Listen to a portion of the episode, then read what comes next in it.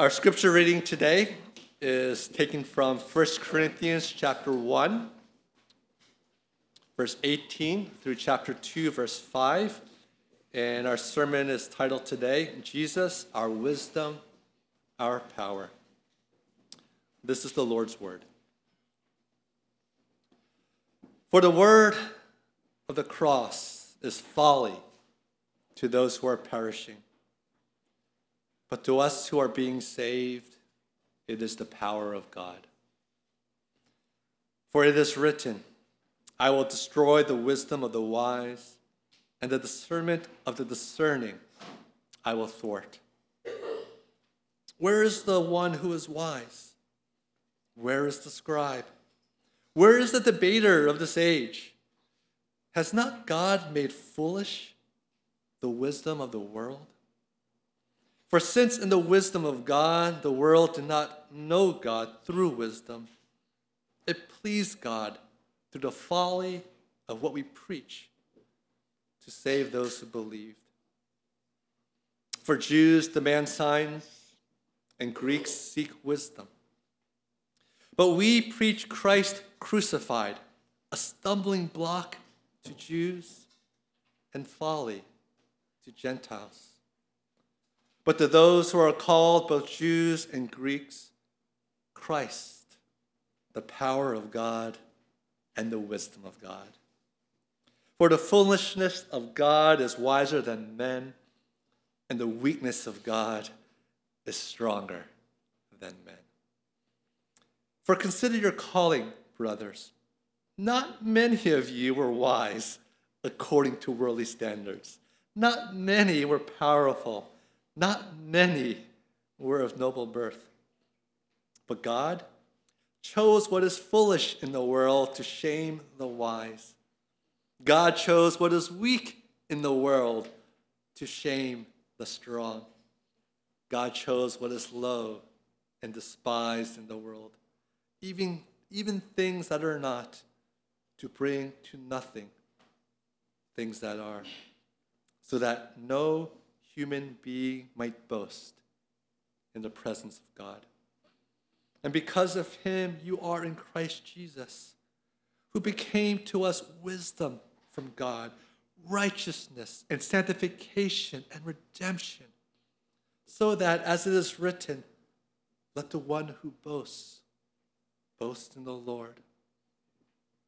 And I, when I came to you, brothers, did not come proclaiming to you the testimony of God with lofty speech or wisdom. For I decided to know nothing among you except Jesus Christ and Him crucified. And I was with you in weakness and in fear and much trembling. And my speech and my message were not in plausible words of wisdom, but in demonstration of the Spirit and of power. That your faith, your faith, might not rest in the wisdom of men, but in the power of God. May the Lord bless us in the reading of His word. Good morning, everyone. Good morning. One more time. Good morning, everyone. Good morning. Thank you, August. Um, what a joy to be here today on a Sunday morning worshiping God. what a joy it is to be with brothers and sisters and to look upon your faces and see in some of you weariness, some of you concern, to see some of you really battling well with the Lord and the faith that He's given you. And some of you are just on the edge of unbelief, it seems. But you're here. God's love, God's power draws you. The Spirit that lives in you testifies with your own spirit, as Romans says, and pushes you through His Word through encouragement of brothers and sisters to follow the one who loves you. we're here today not because we have strength on our own, not because we have wisdom on our own, but, call, but God calls us to Him. So I pray today during the service that the Lord would refresh you, that the Lord would demonstrate to you once again that the power of the gospel, the power of Christ, indeed is all that you need. And may His strength give you the courage to live as becomes a follower of God. I have a question for you. Are you a Jew or are you a Greek? Now, the obvious answer is no one here is Jewish, no one here is Greek. But this question is a valid question when we look at this passage uh, in 1 Corinthians. Paul is addressing the Corinthian church, which is a church of very, how should I say, very um, cosmopolitan city. Corinth is an isthmus, and a lot of trading happened there. And people from all over the world would sail and would, and would buy things and sell things. And people would come to the harbors, and, and you would see philosophers and speakers and just sitting up there, just espousing what they believed about what is truth, what is meaning, what is life. This was the YouTube of the day. This is where you went to sort of hear opinions. And these opinions were not about fashion, not about sports, but what people were dying to hear of what is the meaning of life. Why are we here? Every Greek philosopher, every religious guru was there trying to convince people that they had the answer. Now, the Corinth church was interesting. They had come to know the Lord. But, as, but after they came to know the Lord, they themselves sort of fell into this trap of wanting to be this cosmopolitan church in such a way that they wanted to hear other speakers speak about what is wisdom. They wanted to see more of the demonstration of, of the power of, of God or, or the power of the church or or the power of, of, of, of people demonstrating that the truth of what they say is real. And they had forgotten about Jesus. They have forgotten about the simple gospel. You see, there are two kinds of people in the church. There were those who were Jewish in nature. And if you remember, Jewish people during the time of Jesus' ministry was looking for power, demonstrations of miracles. Jesus, you show me a miracle to prove to me that you are the Son of God. Jesus, you show me that you can raise this temple up after we destroy it, and I will come to believe that you are sent by God. The Jewish people were looking for demonstrations of power. Oftentimes, we as a church and as God's people, we often do the same thing. Instead of relying upon Jesus and what he's done on the cross for us, we want to see more of God's power in our lives. We want to see something that's miraculous in our lives to prove to us, to show to us that Jesus is real. We want more miracles. We want something more than simply the death and the resurrection of Christ. Demonstrable power. Where is it? Where is it? Perhaps some of us are waiting for God to change that one thing in our lives. And then I'll see you as my Lord, as my Savior. Lord, this, this, this one job that I need, this one relationship at work, this issues of money I have in my life. Demonstrate to me that you are powerful here. And I'll come to believe in you. For some of us, we're more like Jewish people. We need to see miracles above and beyond what Christ has done to grow in our love for Him. Some of us are more like Greeks. Greeks searched for wisdom, they loved elocution, they loved to hear good argumentations, they loved to hear a good story, they loved to hear people uh, weaving truths and fables together. And for some of us, our desire is to hear a message that is beyond just simple truths, but something that's weaved together in such a way that makes us go, aha. Or in our world today, our world today is basically a world of tweets. We're looking for that one tweet, or we're looking for that one Facebook sort of message that has like three sentences and go, that's, that's truth. You know, I often think when I see some of these younger people out there, and when I listen to them have conversations, I feel like they're just sending out tweets to one another, but just vocal. And they're like, oh yeah, that was deep. Back and forth, back and forth. And there's a desire to hear wisdom, one liners that sort of impresses our hearts. We're like the Greeks. And most of us are probably a little bit of both.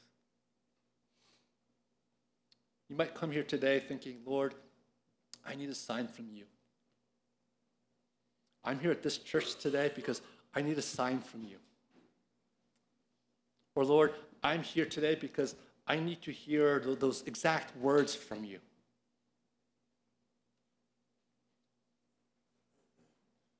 But Paul says something different. Paul says the wisdom of this world, the power that we're looking for, that is beyond what is promised and taught in the scriptures and the gospel cannot save you and actually will hinder you in your walk with God. What does Paul say? There, there are three things here. There's three sort of passages here that, that we can look at to see how Paul speaks with the church in Corinth. First, he talks about the fact that what Christ is and what Christ has taught is completely contrary to what the Corinthian church idolized. The fact that Jesus Christ is crucified, a stumbling block to Jews and folly to the Gentile, is something that's completely antithetical to the world's teachings. Completely antithetical to the way that the Greeks taught and completely antithetical to the way that we're looking for power.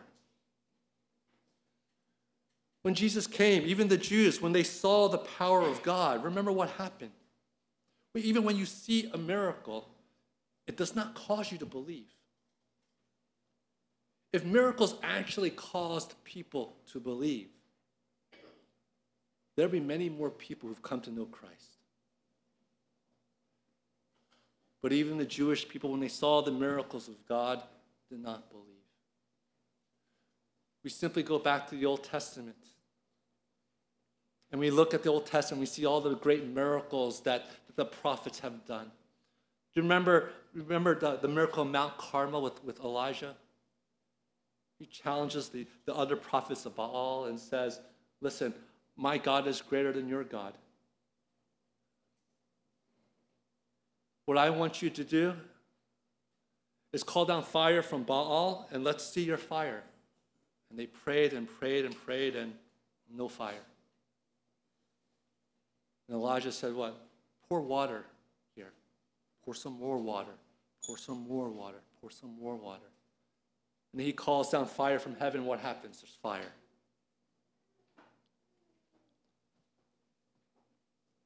You might think you would believe when you saw that. You might think that your heart would change if you saw that. But we know that the Israelites, their hearts did not change. They actually walked away. For us, if we're looking for miracles, and for God to do things for us to prove that He is God beyond what He's already done, it still will not be satisfactory for you. And it never will be. God has said to you, I have given you my son Jesus. His life, his death, his resurrection, his presence by the Holy Spirit in you is the only miracle that you need. And it's the only miracle that I promised to provide. And it's the only miracle that can change your hearts to love me.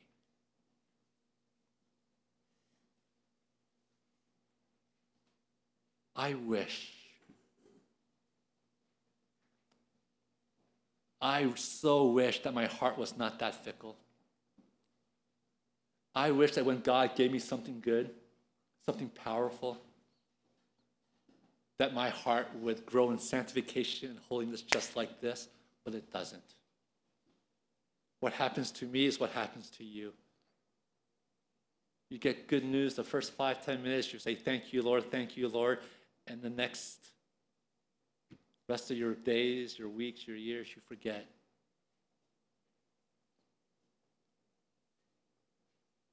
God knows that miracles in your life are not sufficient for you to grow in Him. And so, for us to seek for miracles and changes in our lives simply to make our lives more comfortable or better is not sufficient for us to grow in the Lord. Think of it this way God has given you His Son, Jesus Christ, right? He should be more than enough. The only miracle that you ever need. What if, let's say, you're married? Okay? Husbands, let's say you're married. Well, you are married, you're a husband. And you go to your father in law, and you go, or you go to your mother in law, your in laws, and you say, Thank you so much for raising such a wonderful daughter. I'm so happy with her being married. Um, could you give me a little bit more? Could you give me some, some something extra? They will look at you and go, what, what, do you what do you mean? What do you mean? Well, she's she's perfect, but I don't know. You know, could you give me a house? Could you I, I don't know, could you change her a little bit so that she's more a little bit more than perfect? And they would look at you and go, What do you mean? I've given you my daughter. She's everything that you need. There's no thing, nothing more I can give to you. This is everything. She is who she is. When God says to you, I have done a miracle, I have laid down my life for you. I have given myself to you. I've demonstrated my power by, by, by raising my son from the dead for you to take away your sins and to give you and clothe you righteousness. God is saying to us, there's nothing more I need to do. All I have is Christ. No more, and certainly not less. This is what God has done for us. We do not need any more demonstrations of power. We do not need to look for miracles. See that God's strength is demonstrated to us in the weakness of Jesus at the cross and what he has done. Look around you. Jesus says that not many of you in the church of Corinth were, what does he say, were of world, worldly standards wise, powerful, or of noble birth. I want you to look around you. There is no one here.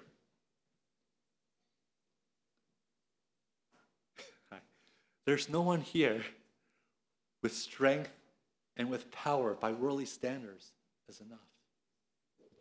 In fact, I was listening to NPR yesterday, and there was this interview about this Harvard graduate.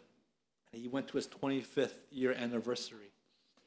And he said something like this. He said, I went to the, I went to the, I was at the uh, reunion, and here are people who worked in the Obama, Obama administration.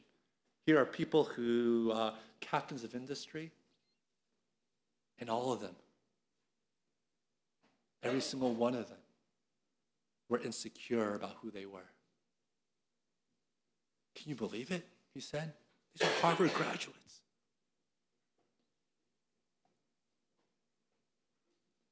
First of all, there is no power in this world. Second of all, even if, if we had that power, we count it as nothing or as loss compared to the weaknesses that we see here. We must praise God that when we look at one another, that we don't measure each other up like the Corinth church did in terms of who has stature, who has the degrees, who has the money. But we look at each other simply as what? As people who are weak and people who have been saved by the gospel. We look at each other and we look at each other as people who are in Christ and nothing more. When our eyes gaze at one another and see each other, we don't measure them up by anything else except here is a man, here is a woman looking to grow in the gospel, who may be suffering, but is still beloved, loved by him. Man, my outline is out the window right now. Um, second of all, not by strength, but also wisdom as well. God says here that, that not only is the power of God and his resurrection and what he's done, that anything else that we look for has nothing to do with what God has already done, but also the wisdom that we look for in this world. That the wisdom in this world looks at the looks at Jesus and his death, his resurrection, as folly, as foolishness. And I really want to impress that upon you. There is no wisdom in this world that looks like Jesus Christ dying on the cross for our sins. In our world today, we, we so sanitize that.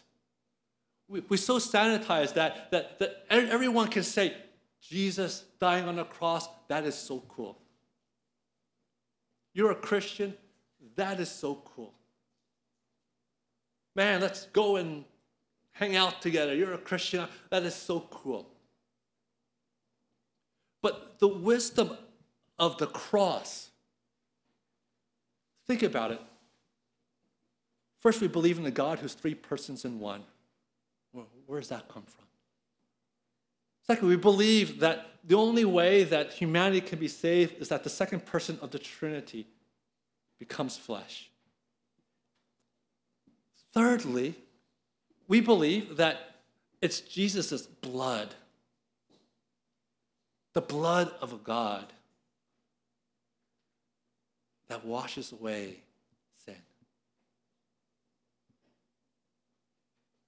Think about that. Think about this. We believe that all people deserve eternal punishment.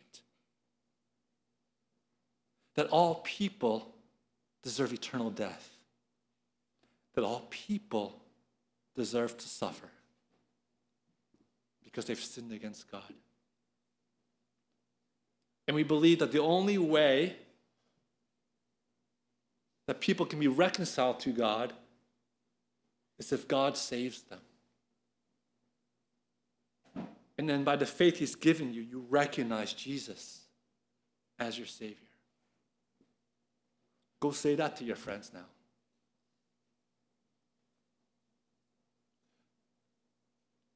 Go tell the world that this is actually the Jesus I believe.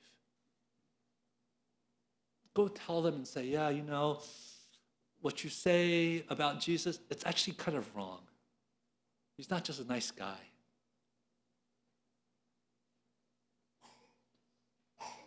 The world does not see the cross and Jesus as something reasonable, it's foolishness. And if we can't see that, we can't experience that, we'll never experience the full wisdom and power of God Himself. The more you sanitize Jesus into the wisdom of this world, the less powerful and wise Jesus becomes. The more you sanitize him, the less you actually read God's word, and, the, and the more you'll read things that are Christian like. And the more you read stuff that are Christian like, again, the less wisdom and less power there is in that.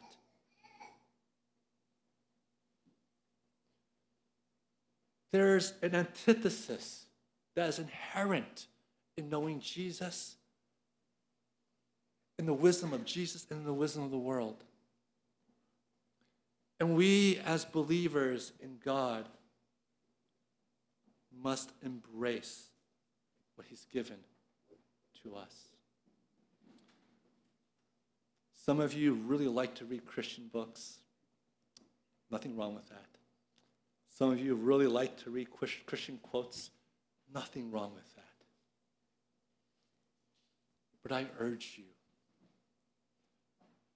the more and more you start reading other things besides the Bible, the more and more your flesh and your mind will start reading things that you want to read and hear things that you want to hear.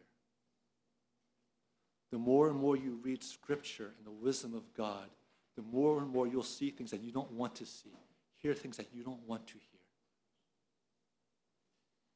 hear. But isn't that what God should be? Shouldn't God be something that we can't, someone we can't comprehend? Shouldn't God's thoughts be so lofty that we ourselves get confused? Shouldn't God's thoughts be so challenging that it shakes us to the core? Shouldn't we have to go to the Lord in prayer and go, I don't understand this? Why? Why in the Old Testament did all these people have to die the way they died? God, I don't understand. Why? God, why do you say that, that there are people who are destined to not believe in me? Why? But to trust in the wisdom of God and in the wisdom of Scripture. You see, to the world, the weakness of the cross and the strength of the cross is a stumbling block. To the world, the wisdom of Jesus and of Scripture is foolishness. And for us as God's people, we must keep that chasm in order for us to experience the fullness of the true power of Jesus in us and the true wisdom of Jesus in us as well. Lastly, Paul's own personal experience. Paul, he was a, he was a scholar. He was definitely a scholar. Um, he definitely knew Hebrew, definitely knew Aramaic, and he definitely knew Greek, at least those three languages. Um, you know that in, in Acts, when, when, uh, when, when, when Saul met Jesus on the road to Damascus, and he became a follower of Christ. that Paul disappeared to Arabia for several years. And people wondered what he did in Arabia for those several years. Well, what I think he did is he actually sat in Arabia and studied the Old Testament, trying to figure out who is Jesus according to the Old Testament scriptures. What is going on here? So, this was a bright man. You read the, the book of Romans, it's not an easy book to read. He was a very, very bright man. But he understood that with all his erudition, that it counted as nothing. Compare simply to the simple gospel that Jesus came and died for sinners like you and me. That God chose the weak like you and me to shame the strong. God chose the least eloquent. God chose the least powerful. Still good looking, but least powerful. So that the glory of Jesus may be seen in us. Several things to encourage all of you. One, remember when Jesus came. Remember Jesus did not come boasting of who he is. Jesus came as a humble man. Jesus' wisdom came only from God himself and from the scriptures that he read and would quote. Jesus laid down his life in weakness. which to the Greeks and to many people is not a demonstration of power. The message of the cross is very simple believe in Jesus and you will be saved.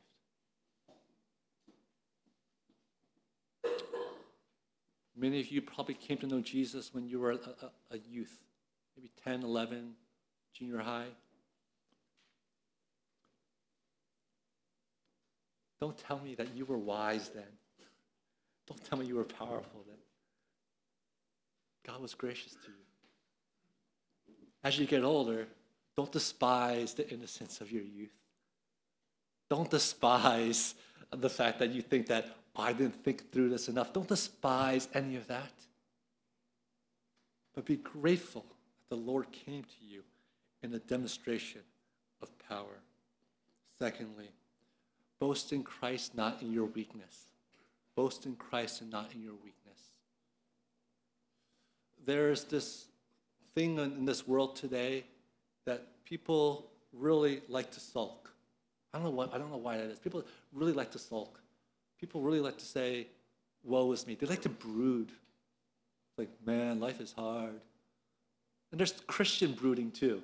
Man, this life is really bad. I can't wait till Jesus comes back. Yeah, we're going to suffer for a while. No, just wait till Jesus comes back. Yeah. Where, where does this come from? Where does this come from? That's not boasting your weakness. Sulking is still pride, believe it or not. You're still boasting yourself. When he says boasting your weakness here, it's, it's not sulking and brooding. But in our weakness, we boast in Christ.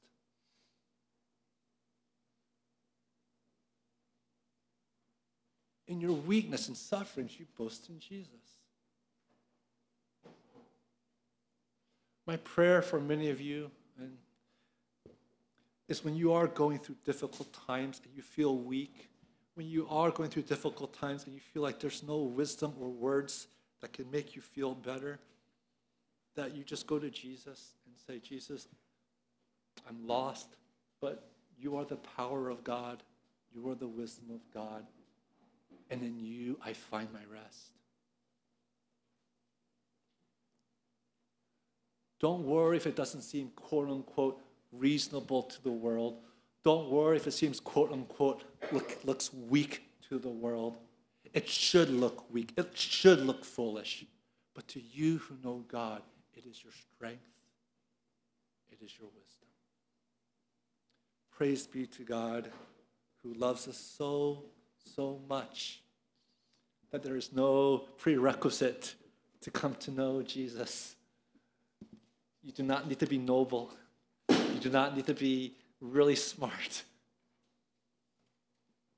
You just need to come as you are. And the Lord will show him to you, show himself to you. Let's pray. Heavenly Father, we thank you for your grace and your mercy. There's no one like you. And Lord, we ask of you, Lord, to be our wisdom, to be our power. Lord God, we, we confess that we look at to other places. We say we know you. We say, Jesus, we love you. We say, Jesus, and we say all the right things, Lord God, but we're looking for a demonstration of power in other places. And we're even looking, at, looking for it from you. We're looking for wisdom in other places, Lord God. We, we are a people who, who really don't read your word, who really don't savor your word. We look for other people and their quips and sayings. And even if it's Christian, Christian like, Lord God, we, we understand, Lord, that we hear things we want to hear. And Lord, many of that leads to simply conviction of us nodding our heads, saying, oh, yeah. But change, well, that's a different story. We need to come to you. We thank you, Lord God, that you have saved us through grace, that the power of God is changing us from glory to glory.